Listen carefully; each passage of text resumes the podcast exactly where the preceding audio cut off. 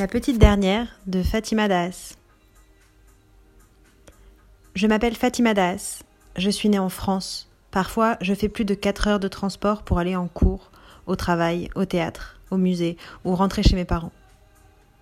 Je commence à prendre les transports régulièrement à mes 18 ans. Après un certain temps, je ressens la fatigue des transports, celle qui te conduit à avoir une migraine à peu près à la même heure chaque soir, qui te fait découvrir la vieillesse de ton organisme prématurément, qui empiète sur ton humeur, t'incite à avoir des réactions excessives, à râler presque tout autant que les Parisiens, et à avoir des montées de colère difficilement contrôlables. C'est cette même fatigue qui te fait penser à te rapprocher. Se rapprocher, c'est partir. Partir, trahir, renoncer et quitter. Je m'appelle Fatima Das.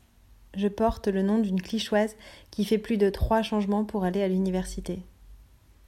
Quand ça roule bien, j'arrive à la gare en un quart d'heure. Je dois rejoindre le RER, e le B quand je me trouve à la gare d'Aulnay, le E quand je suis au Rincy. La première année, j'arrive en avance à mes rendez-vous, qu'ils soient personnels, médicaux ou professionnels. La deuxième année, j'arrive à l'heure. La troisième année, j'arrive en retard. La quatrième année, je n'arrive pas. Je ne lis plus. J'écoute de la musique qui accompagne mes pensées.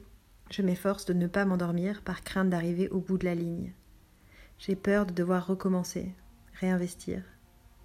J'ai la, nausée quand je suis assise à contresens dans le RER. Je sais maintenant que les longs trajets favorisent le flux des pensées. Je me trompe souvent de direction, je me souviens des inconnus. J'ai déjà croisé plusieurs fois la même personne dans le même métro.